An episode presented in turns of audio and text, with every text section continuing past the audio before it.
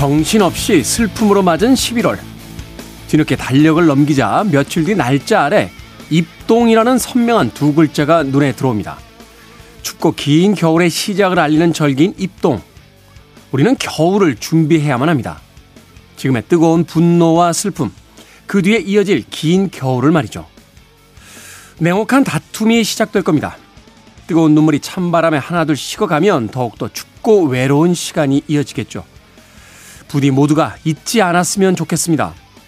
이제부터 시작될 겨울은 누군가에게 닥쳐온 계절이 아니라 우리 모두의 겨울이라는 것을요. 김태원의 시대음감 시작합니다.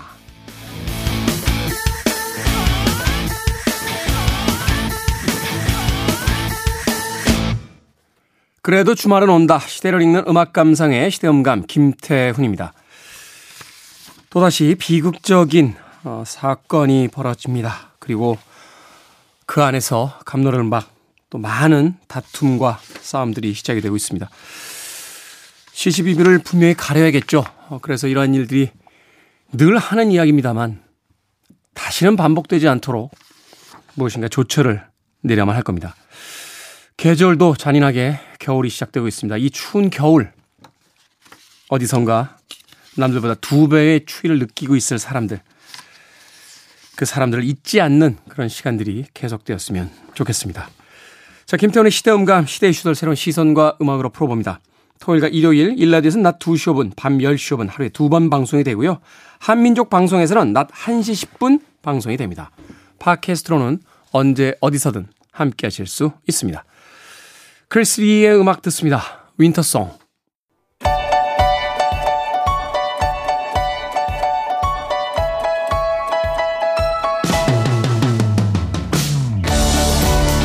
우리 시대의 좋은 뉴스와 나쁜 뉴스, 뉴스 good and bad. KBS 경제부의 박혜진 기자, 산업과학부의 정새배 기자 나오셨습니다. 안녕하세요. 네, 안녕하세요. 자, 모처럼 두 분께서 다 나오셨습니다.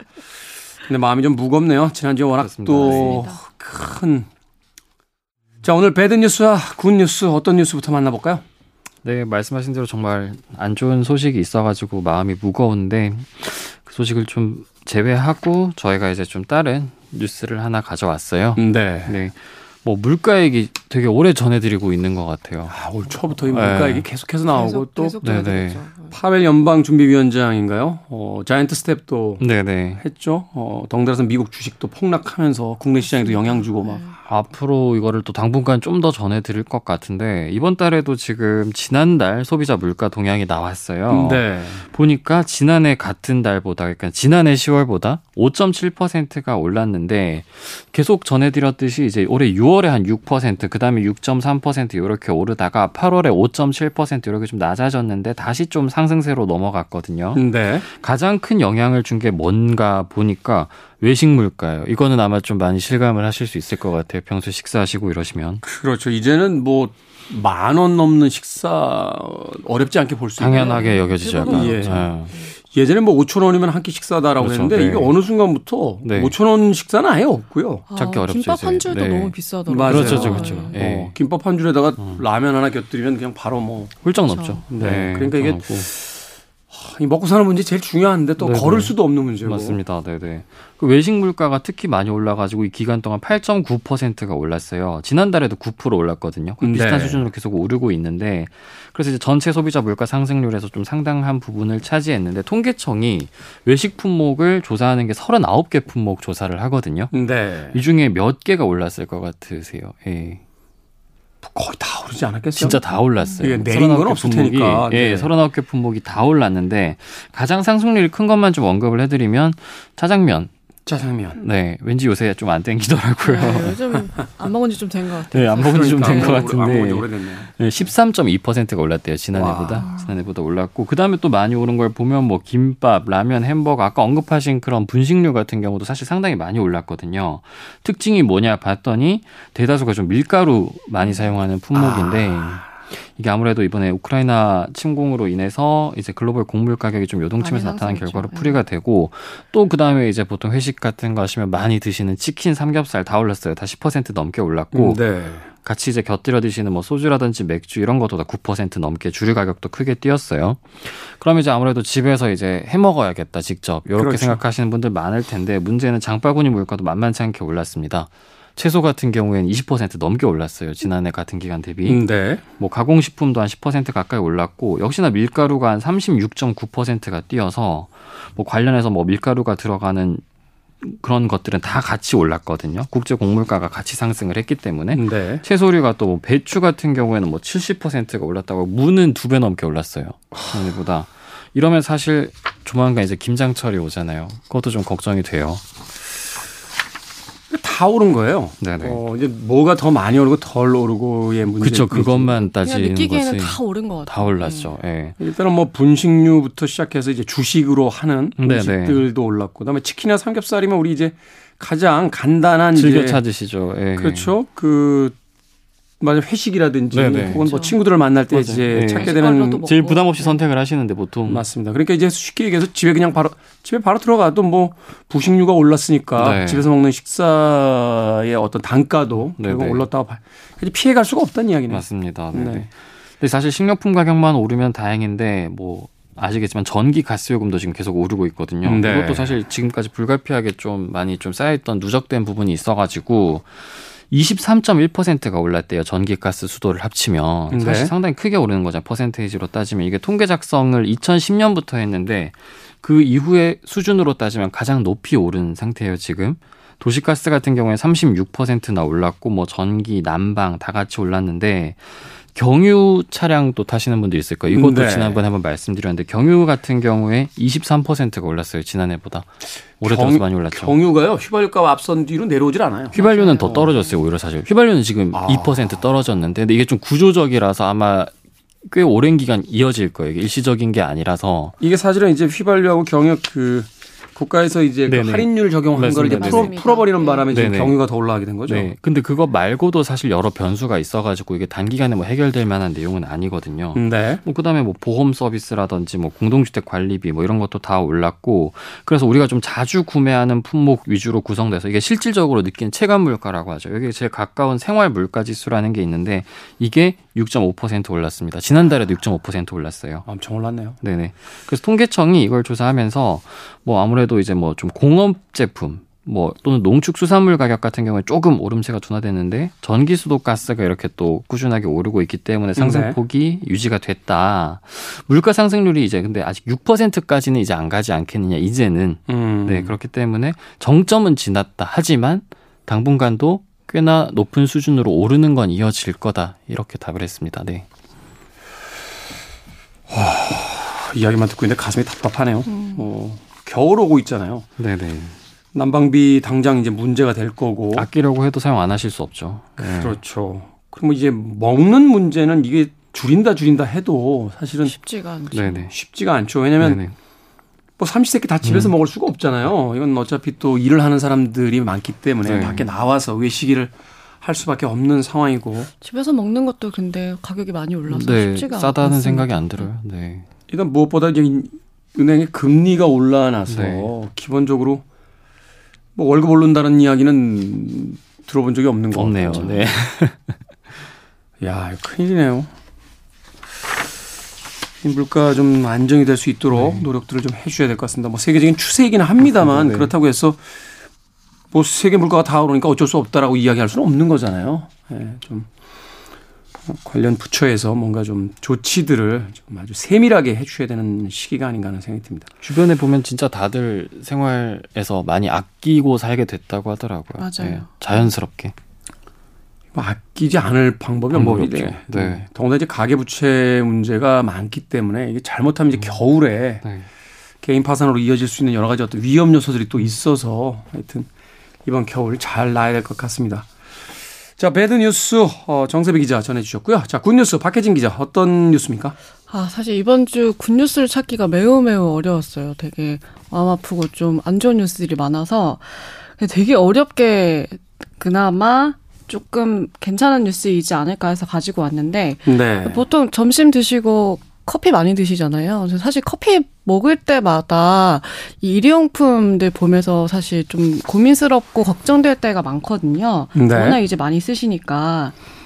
그런데 이제 앞으로 24일부터는 이런 일회용품 사용 제한 범위가 확대가 된다고 합니다. 아, 어떻게 되는 거죠? 그러니까 이게 자원 재활용법 시행 규칙이라고 지난해 12월에 개정이 됐는데 어, 특히 카페 같은 데서는 플라스틱 빨대나 뭐 젖는 막대, 종이컵 사용이 제한이 되는 거고요. 또 편의점에서도 비닐봉투 사용이 금지가 돼요. 네. 그래서 원래는 면적이 3,000제곱미터 이상인 대규모 점포나 또 165제곱미터 이상의 슈퍼마켓에서만 비닐봉지 사용이 금지가 됐었거든요. 네. 근데 이제는 매장 면적이 33제곱미터만 넘어도 뭐 이런 편의점이나 제과점에서 유상으로라도 일회용 비닐봉투를 제공할 수 없게 됩니다. 33제곱미터면 몇 평인가요? 그 정도 되는 예? 그 정도죠. 아, 평소에 네. 10평 되는 거죠? 네, 이런 일회용품뿐만 아니라 뭐 비 오는 날 또 대형 상점 가보시면 그 비 흘림 방지 비닐 같은 거 있잖아요. 네, 그거, 그거 참 쓰면서도 야 이거 큰일이다 그렇죠. 하면 너무 많이 쌓여 네네. 있는 거 보시잖아요. 근데 그것도 안 하고 들어가면 눈치 주니까. 음, 아. 그런데 이제 그것도 사용할 수 없게 되고 또 공연장이나 이렇게 뭐 경기장 같은 데 가시다 보면 일회용 플라스틱 응원용품 이런 것도 많이 팔거든요. 맞아요. 막대 풍선 같은 거 있죠. 네, 그런 것도 이제 판매와 사용이 모두 금지가 됩니다.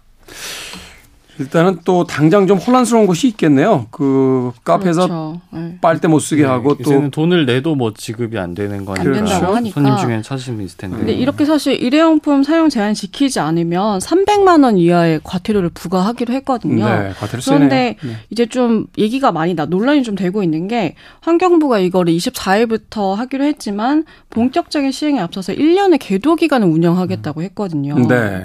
이게 계도 기간이라고 하면 또 과태료 부과가 유예가 됩니다.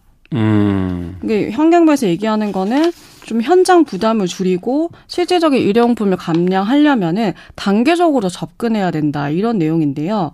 대신에 일회용품을 소비자 입장에선 좀 보이지 않는 곳에 비치를 하거나 실제로 뭐 키오스크 주문할 때도 일회용품 비제공을 기본값으로 설정하고 뭐 이런 식으로 상인들의 좀 자율적 참여를 유도를 해보겠다고 하는 건데 네. 근데 이게 일회용품을 지금 좀 제한하겠다 이런 얘기는 꽤 오래 전부터 해온 얘기인데 근데 앞으로 이제 시행을 앞두고 또 이렇게 계도 기간을 운영하는 게 정책 후퇴가 아니냐 이런 지적도 사실 좀 나오고 있습니다. 복잡한 문제죠.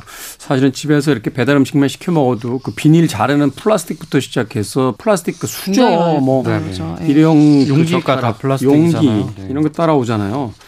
아, 참 문제다라는 생각이 듭니다. 근데 이 전문가들 이야기를 들으니까 이게 무조건 일회용을 금지시켜도 되는 문제가 아니라 플라스틱을 안 쓸 수 없으니 이걸 재활용하는 거. 그러니까 아, 그 재활용이라는 게 쓰레기를 수거할 때 재활용을로 가지고 가서 다시 처음부터 원점으로 만드는 게 아니라 플라스틱을 아주 잘 만들어서 세척하고 또 쓸 수 있고 세척하고 또 쓸 수 있게 만들어야 궁극적으로 이제 사용량이 떨어질 음, 거다. 다회용 용기로 만들어야 된다는 그렇죠. 말씀이신 거죠? 바로 그런 어떤 형태가 돼야지 지금처럼의 어떤 어, 무조건 금지한다라고 해서 과연 이 플라스틱이 얼마나 드라마틱하게 줄 것이냐 음. 거기에 대해서는 좀 회의적인 시선을 가진 분들이 근데 플라스틱이 많더라고요. 너무 많기는 하거든요. 사실 이 플라스틱 폐기물이 코로나 19 이후에 좀 더 급증을 해가지고 2019년에는 418만 톤이었는데 지난해에는 492만 톤으로 증가를 했다고 합니다. 거의 20% 가까이 증가를 했고 또 커피 전문점이나 패스트푸드점에서 사용, 사용되는 일회용 컵도 지난해 10억 2천만 개 정도. 거의 이것도 2019년에 비교하면 30.8%가 증가한 거라고 합니다. 이 지구의 역사가 수십만 년이라고 하는데요. 이 플라스틱을 우리나라에서 일반화시킨 게 한 50년밖에 안 될 거예요. 그러니까 70년대만 해도 대부분의 봉타 종이 봉투였고 네. 그다음에 뭐 우유를 시켜도 유리병에 유리병. 오고 네. 그렇죠. 어 뭐 이런 식으로 플라스틱이 일상생활에서 그렇게 많이 사용되지 않았어요. 베스킷 같은 경우도 사실은 이제 양철로 됐었지 그걸 이제 플라스틱으로 만든 그렇죠. 경우가 거의 없었어요. 그러니까 인간이 50년 만에 이 플라스틱을 얼마나 많이 생산해냈는지 지구가 플라스틱 때문에 문제가 생길 정도가 수십만 년 역사에서 불과 50년밖에 안 됩니다. 그러니까 하여튼 특단의 조치를 내려야지 안 그러면 다음 세대 뭐 우리 세대의 뭐 도 마찬가지입니다만 다음 세대가 살아야 될 지구가 이게 참 그렇죠. 문제가 심각하다는 생각을 해보게 되는군요. 자 뉴스 good and bad 정새배 기자 박혜진 기자와 함께했습니다. 고맙습니다. 고맙습니다. 감사합니다.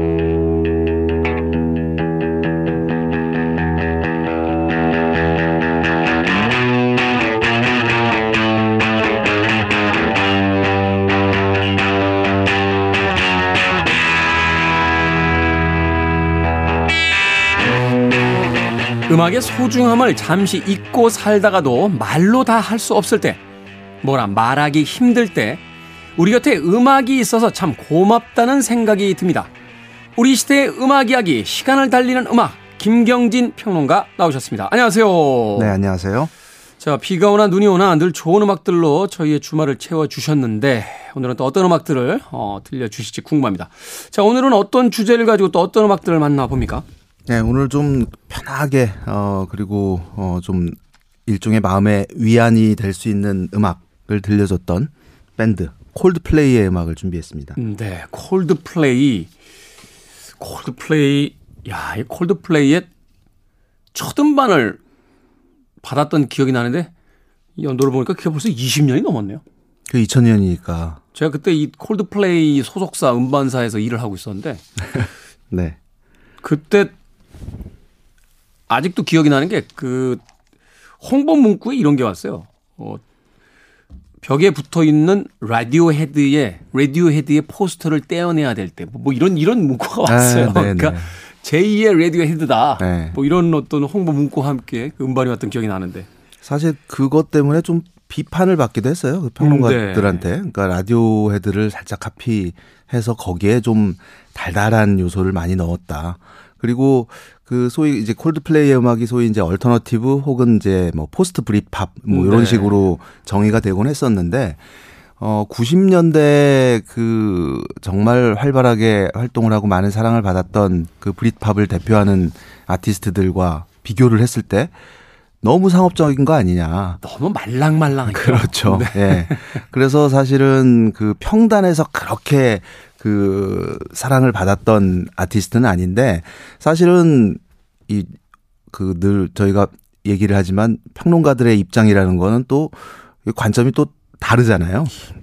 잘난 척 하잖아요. 그렇죠. 평론가들은 삐딱 해가지고 뭔가 남들이 다 이렇게 열광하면 음, 그건 아닌 것 네. 같은데 하면서 이렇게 약간 삐딱한 모습인데 결국은 대중이 옳았다는 걸 증명했어요. 콜드플레이가. 그렇습니다. 네. 예. 정말 탁월한 그 멜로디 making 그리고 그 크리스 마틴이라는 이 보컬리스트, 이 lead singer의 어 매혹적인 목소리 뭐 이런 요소들로 인해서 지금까지도 사랑을 받고 있는 그런 밴드죠. 사실 콜드플레이는 그 결성된 지 이제 한 25년 정도가 네. 됐는데 어 지금까지도 멤버 교체가 한 번도 없었어요. 아 그래요? 네. 오. 어, 그 보컬리스트인 크리스 마틴을 주축으로 어, 그 기타리스트인 조니 버클랜드, 네. 또 베이시스트인 어, 가이 베리맨, 또 드러머인 윌 챔피언 이렇게 이제 네 명이 어, 교체 없이 지금까지 음. 이어져 오고 있고 지난해 이제 아홉 번째 앨범을 발표를 했었죠. Music of 네. the Spheres라는 이 앨범에서 그 BTS가 우리의 그 BTS가 참여해서 화제가 되기도 했었는데 네. 오늘 이 콜드플레이의 여러 앨범들 중에서 어 그 콜드플레이 사운드의 어떤 극치랄까 어그 우리가 콜드플레이 하면 떠올리게 되는 음. 어 가장 대표적인 요소를 담고 있는 그런 음악들을 골라봤는데요. 먼저 데뷔 앨범 2000년에 발표했던 데뷔작 Parachutes에 수록된 Yellow라는 곡을 준비를 했습니다. 야, 이 Yellow 그 처음에 이제 왔을 때 이제 뮤직비디오를 이렇게 보는데 정말 정말 간단하게 찍었더군요. 그 해가 뜨는 해안가에서 그렇죠. 비옷인가요? 그 비옷 같은 옷을 입고 그 크리스 마틴 이제 노래를 부르면서 걸어오면 카메라 한 대로 편집도 안 됐어요. 네. 어, 한 대로 계속 이제 뒷걸음질 치면서 그 모습을 노래 부르는 모습을 이렇게 찍었었는데 one cut이죠. 한 one cut. 컷으로 이루어진. 네. 네. 아 진짜 단순하다 하면서도 눈을 못 떼면서 계속 봤던 그런 기억이 나요. 네. 네. 굉장히 그 인상적인 뮤직비디오. 그게 사실은 음. 2배속으로 촬영된 거예요. 그래서 2배속으로 네. 그러니까 2배속이라는 의미는 어 정상 속도로 재생을 하면 슬로우 모션이 된다는 의미죠. 그렇죠. 근데 입 모양은 또 맞아요. 그게 참 불가사의해요. 그렇다는 얘기는 어. 2배속으로 노래를 했다는 얘기죠. 네. 그러니까 빨리 불렀던 이야기네요. 그렇습니다. 아, 왜냐면 이제 계속 그렇게 천천히 움직이기가 힘드니까 그렇죠. 그 우리가 이제 MR이라고 하나요? 그 노래 이제 반주 음악이라고 하는 걸 네. 빨리 두 배로 돌려놓고 이 사람이 이제 스티브 크리스 마틴 이제 빨리 부른 거군요. 그렇습니다. 아, 네. 아. 그래서 이 Yellow라는 곡 이게 이제 그 녹음 스튜디오에서 스튜디오가 그 웨일스의 시골에 있는 그 농장에 있는 스튜디오에서 녹음을 한 작품인데 네. 어 한 곡을 끝내고 저녁 때 밖에 나왔어요. 근데 하늘에 별이 쏟아질 듯 펼쳐져 있고 그 모습을 보면서 이 멜로디가 떠올랐다고 합니다. 아, 곧바로. Yellow. 예. 네. 그래서 사실은 이제 뭐 어떤 일종의 뭐 헌신 또 어떤 사랑 뭐 이런 걸 주제로 한 작품인데 제목이 계속 안 떠오르는 거예요. 그러다 그래서 고민을 하다가 그러던 차에 그 스튜디오에 있던 두툼한 전화번호부 책을 보고서 그 영어로 Yellow Pages라고 하죠 전화번호부를. 그렇죠. 예, 네, 노란색으로 돼 있어서 네, 그래서 Yellow라는 제목을 떠올렸다고 합니다. 아, 그렇군요. 네. 사전에 콜드플레이가 내한 공연을 가졌을 때, 종합운동장에서 내한 공연을 했을 때, 예, Yellow가 노래가 나올 때, 아, 크리스 마틴이 이, 라이브 중에 그런 이야기를 했어요. 어, 세월호에 대해서 알고 있다. 네, 그렇습니다. 아, 모두 이 시간 1분간 묵념해달라. 네. 라고 해서 음악이 나오다가 갑자기 멈추고 1분 동안 그 묵념을 한 뒤에 다시 음악이 시작됐던 그런 기억을 가지고 있습니다. 그럼 오늘 첫 번째 곡으로 그 곡을 들어보나요? 네. 네, 콜드플레이 2000년 발표 앨범 Parachutes 중에서 Yellow 듣습니다. 시간을 달리는 음악, 우리 시대의 음악 이야기 김경진 평론가와 함께 음악 이야기 나눠보고 있습니다. 콜드플레이의 Yellow 듣고 왔습니다. 아마도 2000년에 등장을 해서 21세기에 가장 주목받는 뭐 락밴드다. 뭐 엄밀히 얘기해서 락이니까요. 락이. 그렇죠. 네. 예, 락밴드다라고 이야기할 수 있을 것 같습니다. 사실 이제 90년대 후반부터 어 힙합의 열풍이 이제 음악의 주류가 되면서 이 락밴드들의 어떤 쇠퇴 현상 같은 것들이 있었는데 네. 그런 의미에서 보면 이 콜드플레이의 위상은 참 대단한 것 같아요. 네, 그렇습니다. 그 콜드플레이가 이제 alternative 락을 기본으로 하고 있지만 그 앨범마다 사실은 다채로운 시도들을 쭉 해왔어요. 그래서 뭐, 어, 어떤 리아나와 함께 불렀던 노래도 있었고, 네. 비욘세가 참여한 한 노래도 있었고, 그런 이제 R&B 약간 funky한 사운드도 들려줬을 뿐만 아니라 이후에는 이제 아비치 DJ인 아비치와 함께 electronic 사운드를 구사하기도 그렇죠. 했었고, 전자 사운드를 많이 써서 또 음악적인 어떤 색깔을 완전히 바꾸기도 했었죠. 네, 그렇습니다.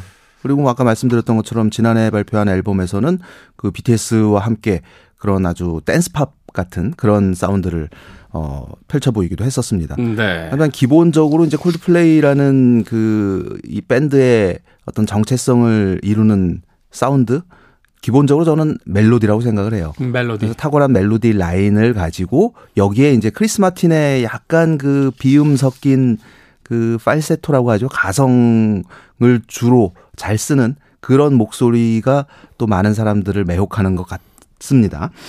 이 두 번째로 준비한 곡은 두 번째 앨범 2002년에 발표됐던 흔히 그 콜드플레이 최고의 앨범으로 어 평가가 되는 작품인데 A Rush of Blood to the Head라는 앨범에 수록된 네. The Scientist라는 곡을 준비했습니다. 이 곡 역시 굉장히 그 뮤직비디오를 찾아보시면 네. 아주 그 흥미로운 요소를 발견하실 수 있을 거예요. 그 장면들이 다 거꾸로 거꾸로 재생이 되는 거꾸로 그러니까, 재생이 되는. 네. 그런데 또 입 모양은 맞아요. 음. 그렇다는 재미가, 얘기는 재미가 붙었어요. 그렇죠. 그렇다는 얘기는 어 이 사운드를 거꾸로 돌려서 그렇게 나오는 소리대로 노래를 했단 얘기예요. 음. 이거 연습하느라고 한 달 이상이 걸렸다고 합니다. 그 제목이 Scientist 과학자인데 그렇죠. 뭐 이게 도대체 무슨 의미일까? 근데 이제 그 크리스 마틴이 얘기한 거는 우리가 이 주변을 둘러싸고 있는 세계 또는 다른 사람들에게 어떤 일이 일어나든 어 그렇다 하더라도 어떤 사람을 향한 마음, 어떤 사랑의 감정은 감출 수가 없다. 그래서 어 그 그거에 좀 어떤 회의감 같은 거를 느꼈다고 합니다. 음, 네. 어 그리고 결국은 이제 사랑 노래인 건데 어 사랑을 가슴이 아니라 머리로 했다 이런 의미에서 이제 Scientist라는 제목이 붙은 하지만 굉장히 아름다운 피아노 발라드 곡입니다. 네. Of Blood to the Head 음반 중에서 Scientist 듣습니다. 콜드플레이의 Scientist 듣고 왔습니다. 어떻게 들어보면 약간 탁성 같은 거친 목소리이기도 하고 그러면서도 여전히 그 소년적인 어떤 느낌이라고 할까요? 네. 어, 이 예전에 이제 소위 그런 표현 많이 썼죠. 뭐 상처받기 쉬운 소년 같은 감성 뭐 이렇게 이야기했는데 그렇습니다. 이 크리스 마틴은 나이를 먹어가면서도 어, 그두 가지를 양립시키는 참 독특하면서 뛰어난 보컬이다라는 생각 다시 한번 해보게 되네요. 네. 네. 콜드플레이의 Scientist까지 듣고 왔고요. 자, 다음 음악 어떤 음악입니까? 네. 다음 세 번째 앨범 2005년에 발표한 X&Y라는 앨범에 수록된 X&Y. 예. 우리나라에서도 많은 사랑을 받았던 곡이죠. 싱글 뭐 차트 히트를 한 곡은 아니지만 그 탁월한 멜로디 그리고 마음을 보듬어 주는 그런 또 가사 이런 요소들 때문에 많은 사랑을 받았던 Fix You라는 곡입니다. Fix You. 어, 널 고쳐, 당신을 고쳐 드릴게. 뭐 이런 의미. 그러니까 이 곡은 사실 그 위안, 위로를 주는 곡으로 또 많은 사람들에게 사랑을 받았던 작품인데, 음, 네. 어, 당시 이제 기네스 펠트로와 결혼하기 전에, 그러니까 자신의 그 아내가 될 사람의 아버지, 그러니까 장인이 될 분이 돌아가셨어요. 음. 그래서 그 시리에 빠져 있는 어 애인을 위로하기 위해서 만든 노래가 Fix You라는 곡입니다. 실제로 그 기네스 펠트로도 이 곡을 통해서 굉장히 많은 위로를 얻었고 나중에 그 장모 크리스 마틴의 장모께서 그런 이야기를 합니다. 자네의 이 노래 덕분에 많은 음. 힘이 됐다고. 음. 그래서 내 딸을 위해서 그리고 우리를 위해서 이런 곡을 만들어줘서 굉장히 고맙다라는 이야기를 했을 정도로 어 어떤 그 큰 위로를 안겨줬던 그런 작품인데 역시 그 콜드플레이 특유의 멜로디 보컬 어 이런 요소들을 한껏 느낄 수 있는 그런 곡입니다. 요즘 같은 시절에 또 우리에게도 우리 가슴에도 따스함을 안겨주는 곡이라고 생각을 합니다. 음, 네. 그렇죠. 위로가 사랑이 필요한 시기인데 예, 콜드플레이 참 음, 뮤지션이 만든 하나의 아주 아름다운 곡은 그 시대를 넘어서서 또 어떤 이야기들을 넘어서서 어, 무엇인가를 또 위로하고 네. 치유하는 힘이 있지 않나. 사실 그 최근에 예, 이 비극적인 사건이 있었기 때문에 많은 공연들이 이제 취소가 되는 그런 일들도 있었는데 네. 사실은 음악의 본질 중에 하나가 누군가를 위로하는 거잖아요. 그렇습니다. 그런 면에서 이 콜드플레이 Fix You 오늘 또 세 번째 곡으로 어, 소개를 해주시는 것 같습니다. 들어봅니다. 콜드플레이입니다. Fix You. 콜드플레이의 Fix You 듣고 왔습니다. 우리 시대의 음악 이야기, 시간을 달리는 음악, 김경진 평론가와 콜드플레이의 음악 이야기 나눠보고 있습니다. 자, 이제 시간이 얼마 없어서 마지막 곡 바로 들어봐야 될 것 같은데 어떤 곡입니까? 네, 지난해에 이제 아홉 번째 앨범 Music of the Spheres가 발매가 됐죠. 이 아홉 장의 앨범이 모두 다 영국 차트에서 1위를 기록을 했어요. 그러니까 네. 참 보기 드문 기록인데. 아, 대단한 기록이네요. 네. 굉장히 그 상업적 인 어떤 요소를 가지고 있을 뿐만 아니라 음악적으로도 늘 진화하는 모습. 그 진화라는 게 사실 뭐, 어, 어떤 긍정적인 어, 측면으로만 받아들이는 것, 여지는 건 아니지만, 그래도 여전히 콜드플레이의 음악에는 굉장한 힘이 있다고 생각을 합니다. 어, Everyday Life라는 곡을 준비했고요. 어, 이게 지난해 발매된 앨범이 아니라 그 전에 발표된 앨범. 네. 어, 2019년작, 어, Everyday Life에 수록된 곡입니다. 이 노래, 그니까, 그, 일, 말 그대로 이 일상을 노래한 곡이에요. 그래서 뭐, 선라이즈라는 파트가 있고, 선셋이라는 파트로 나뉘어져 있는데, 어, 일상의 어떤 소중함을, 어, 노래한 곡이랄까? 그래서 이 노래에서 크리스 마틴은 얘기를 하죠. 당신은 어떤 세계가 되길 바라고 있습니까? 음. 모두가 상처를 받고 모두가 울고 있는데 좀 이런 가사가 포함된 역시 아름다운 곡입니다. 오늘 끝곡으로 준비했습니다. 콜드플레이 Everyday Life 들으면서 김경진 음악평론가와 작별 인사 나눕니다. 내일 다시 뵙겠습니다. 네, 고맙습니다. 저도 끝 인사 드리겠습니다. 지금까지 시대음감의 김태훈이었습니다. 고맙습니다.